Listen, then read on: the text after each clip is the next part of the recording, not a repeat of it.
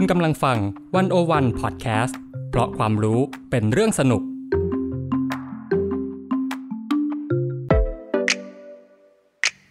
วัน โอ วัน In Focus เจาะไฮไลท์เด่นเศรษฐกิจสังคมการเมืองทั้งไทยและเทศโดยกองบรรณาธิการ ดี หนึ่งศูนย์หนึ่ง ดอท เวิลด์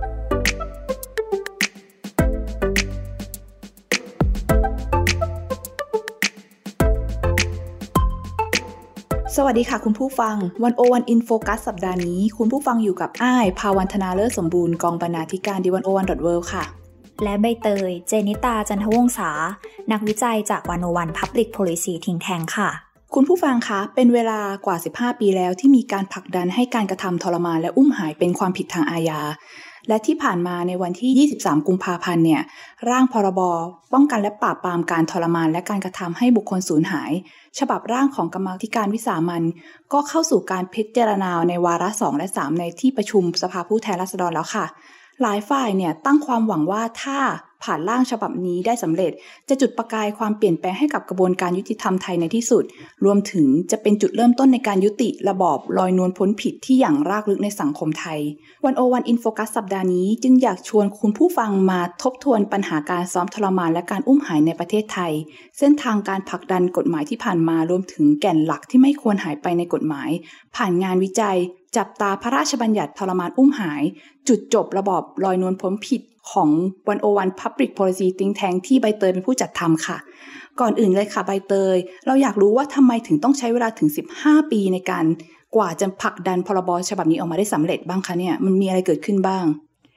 ต้องบอกก่อนค่ะว่าสิบห้าปีของการผลักดันพรบทรมานอุ้มหายที่เรากำลังพูดถึงค่ะเราเริ่มนับกันตั้งแต่ปีสองพันห้าร้อยห้าสิบที่ประเทศไทยให้สัตยาบันและเข้าเป็นภาคีของอนุสัญญาต่อต้านการทรมานค่ะซึ่งการเข้าเป็นภาคีของอนุสัญญาระหว่างประเทศเนี่ยมีนัยสำคัญตรงที่ว่าทำให้รัฐบาลไทยมีภาระผูกพันมีหน้าที่ต้องปรับปรุงหรือว่าตรากฎหมายภายใน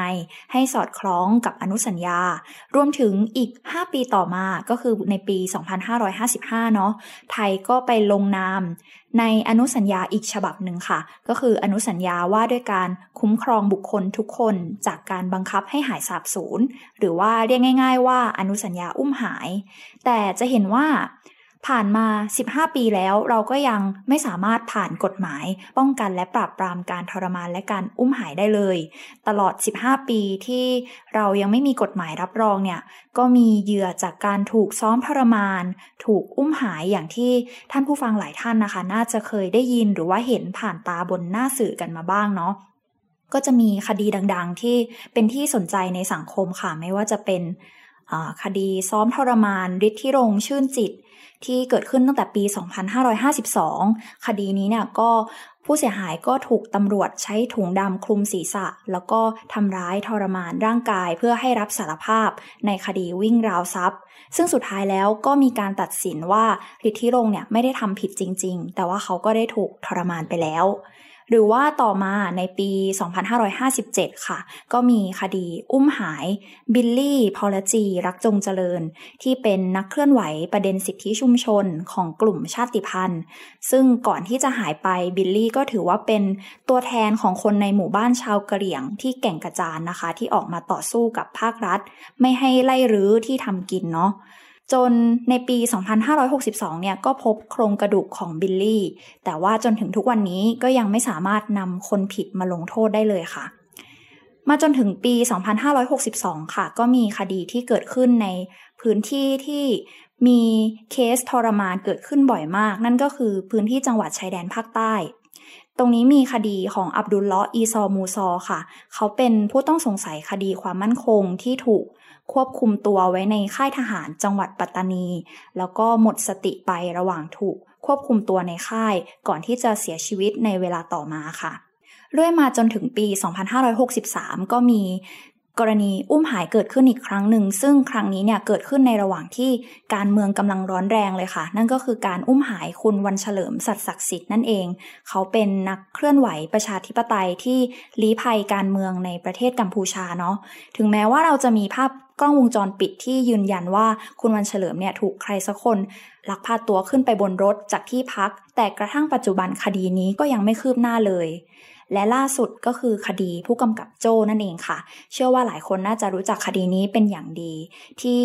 ตำรวจเนี่ยใช้ถุงดำคลุมหัวผู้ต้องหาคดียาเสพติดระหว่างการสอบสวนจนเสียชีวิตค่ะซึ่งคดีผู้กำกับโจ้ก็มีความสำคัญตรงที่ว่าเป็นครั้งแรกที่เราได้เห็นภาพของเจ้าหน้าที่เนี่ยซ้อมทรมานผู้ต้องสงสัยเป็นที่ประจักษ์แก่สายตาของสังคมแล้วก็ภาพก็ถูกเผยแพร่ไปอย่างรวดเร็วในโลกออนไลน์ค่ะเท่าที่ฟังมาเนี่ยก็คือจะมีคดีทั้งซ้อมทรมานแล้วก็อุ้มหายหลายคดีเลยทีเดียวนะคะใบเตย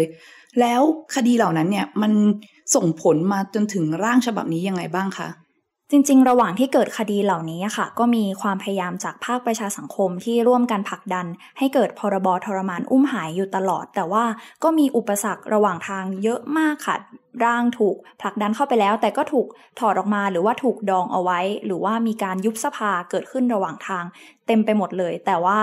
มีคดีผู้กำกับโจ้นี่แหละค่ะที่ถือว่าเป็นจุดเปลี่ยนสำคัญที่ทำให้สังคมรวมถึงภาครัฐเนี่ยหันมาให้ความสำคัญกับการแก้ปัญหานี้อย่างจริงจังมากขึ้นแล้วก็มีการเร่งรัดกระบวนการทำให้กฎหมายเนี่ยถูกพิจารณาเร็วขึ้นนั่นเองค่ะ อืม อาจจะเป็นเพราะว่าเป็นครั้งแรกนะคะที่เราได้เห็นภาพการกระทำกันอย่างจะๆเลยก็ตอนนั้นก็เป็นกระแสสังคมที่ร้อนแรงมากๆแล้วขอถามใบเตยก่อนค่ะว่า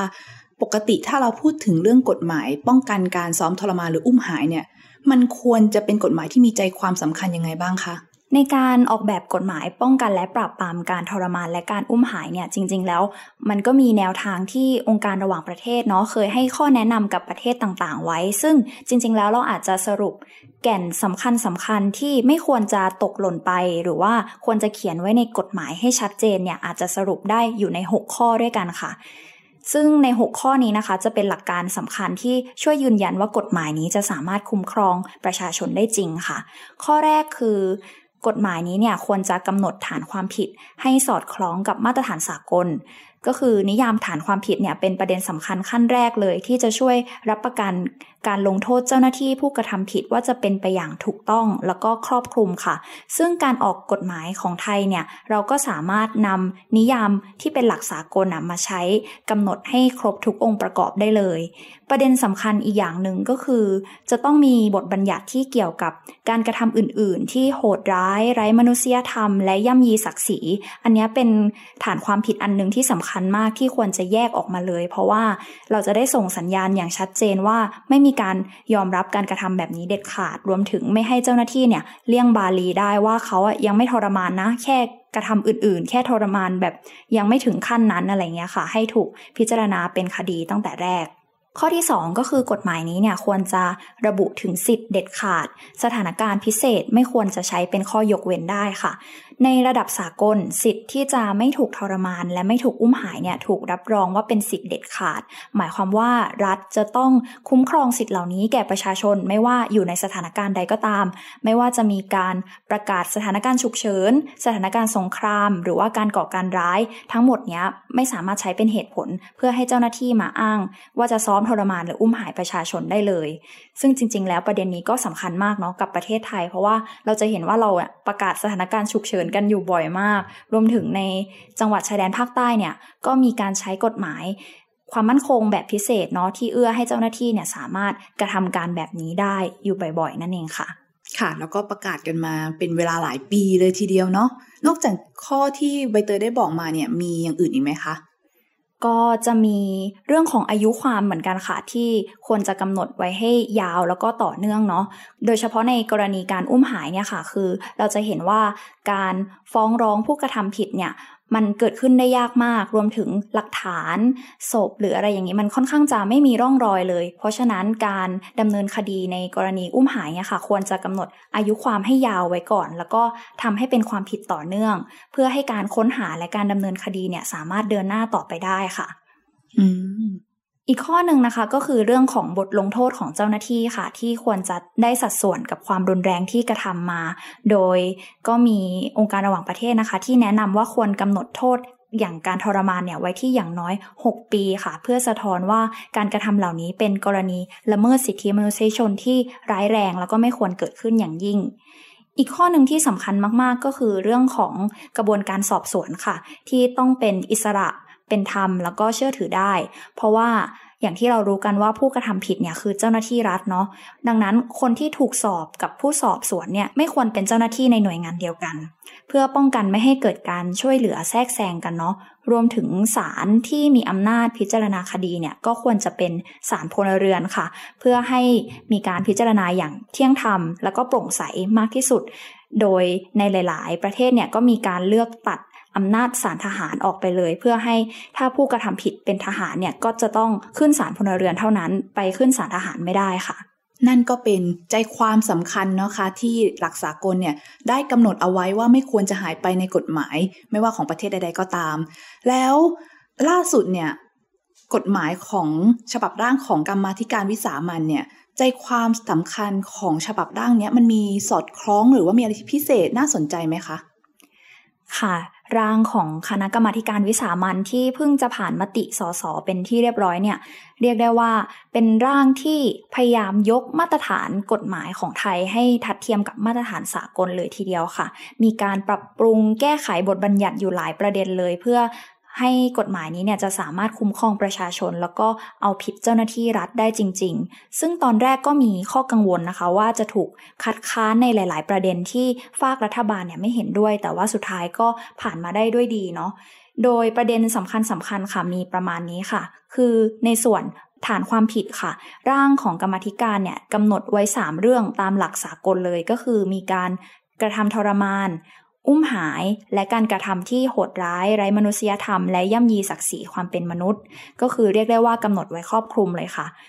อย่างที่สองค่ะคือเรื่องของมาตรการการควบคุมตัวค่ะร่างนี้นะคะได้กำหนดให้เจ้าหน้าที่เนี่ยต้องบันทึกภาพและเสียงตลอดระยะเวลาที่ควบคุมตัวบุคคลค่ะซึ่งมันจะเป็นมาตรการที่ช่วยสร้างความมั่นใจเนาะว่าเจ้าหน้าที่เนี่ยจะไม่ซ้อมทรมานหรือว่านำตัวบุคคลเนี่ยไปคุมขังที่อื่นรวมถึงถ้าเจ้าหน้าที่ไม่รายงานหรือว่าไม่บันทึกภาพบันทึกเสียงก็จะมีความผิดด้วยค่ะก็เป็นหนึ่งในสิ่งที่ทำให้กระบวนการสอบสวนเนี่ยดูโปร่งใสขึ้นด้วยนะคะใบเตยใช่แล้วค่ะรวมถึง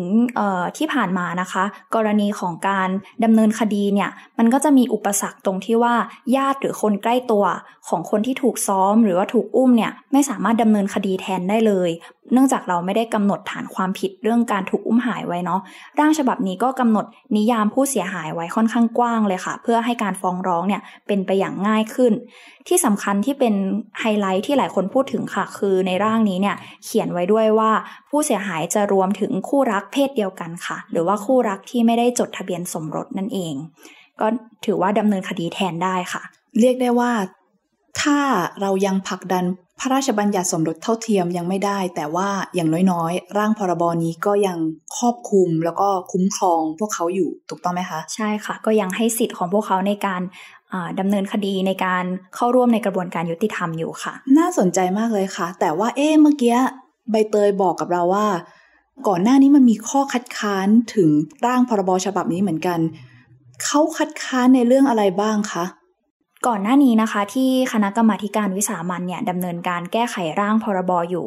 เราได้ติดตามข่าวมาสักพักหนึ่งค่ะแล้วเราก็เห็นว่ามีข้อถกเถียงระหว่างฝ่ายรัฐบาลกับกรรมาธิการอยู่หลายประเด็นเลยค่ะแล้วก็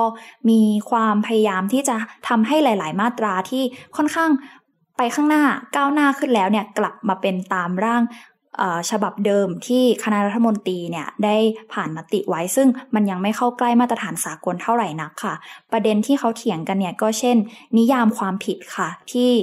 ฝ่ายรัฐบาลเนี่ยไม่ค่อยอยากจะกำหนดเรื่องการกระทำที่โหดร้ายไร้มนุษยธรรมและย่ำยีศักดิ์ศรีให้เป็นความผิดเพราะเขามองว่ามันตัดสินยากแล้วก็มันไม่ถึงกับเป็นการทรมานอะไรแบบนี้หรือว่าเรื่องของผู้เสียหายที่เมื่อสักครู่นี้เราบอกไปว่าร่างของกรรมาธิการเนี่ยให้ไว้อย่างกว้างขวางเลยเนาะให้คู่รักเพศเดียวกันด้วยแต่ว่าร่างของฉบับครม.จะระบุไว้แคบกว่ามากค่ะคือให้สิทธิสามีภรรยาบุพการีและผู้สืบสันดานในการดำเนินคดีแต่เฉพาะกรณีอุ้มหายเท่านั้นอืมรวมถึงที่สำคัญเลยก็คือร่างฉบับครม.เนี่ยยังไม่ได้ตัดอำนาจการพิจารณาคดีโดยศาลทหารออกไปค่ะซึ่งถ้าสุดท้ายแล้วต้องกลับไปใช้ร่างของครม.ก็มีความสุ่มเสี่ยงว่าถ้าผู้กระทำผิดเป็นเจ้าหน้าที่ทหารเนี่ยก็อาจจะต้องขึ้นศาลทหารซึ่งก็เป็นที่แน่ชัดเลยว่า ยังไม่มีความเที่ยงธรรมแล้วก็ไม่มีประสิทธิภาพมากพอที่จะอำนวยความยุติธรรมให้กับผู้เสียหายนั่นเองค่ะอืมซึ่งว่ากันตามตรงก็คือการถกเถียงเรื่องกฎหมายเนี่ยมันก็เกิดขึ้นได้นะคะแต่ว่าอย่างไรก็ตามก็อยากจะให้ใส่ใจให้ความสำคัญถึงหลักสิทธิมนุษยชนหรือการคุ้มครองประชาชนอย่างมากที่สุดเนาะให้ถูกต้องตามหลักสากลทีนี้เนี่ยอย่างที่เราเกริ่นไปในตอนแรกว่าร่างพรบฉบับนี้เนี่ยมันผ่านไปแล้ววาระสองวาระสามในที่ประชุมของสสมันมีเรื่องอะไรที่เราต้องจับตามองต่อบ้างคะใบเตยค่ะสำหรับในส่วนกระบวนการนิติบัญญัติเนาะอย่างที่พี่อ้ายบอกไปแล้วว่าเราผ่านการพิจารณาวาระสองและสามในสภาผู้แทนราษฎรมาค่ะแล้วก็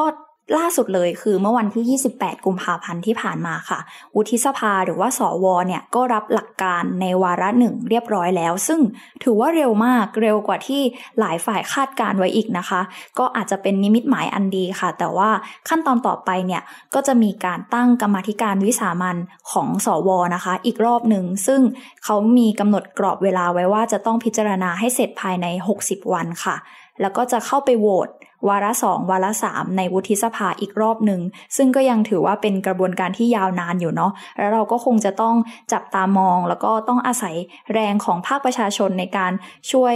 เร่งรัดเนาะไม่ให้กฎหมายเนี้ยมันตกไปในชั้นของสวค่ะแต่ว่าถ้าเรามองข้ามช็อตกันอีกสักหน่อยถ้าเราไปมองตอนที่กฎหมายนี้ผ่านสำเร็จค่ะจริงๆก็ยังมีอีกหลายประเด็นค่ะที่เรายังต้องจับตาดูว่ากฎหมายนี้จะ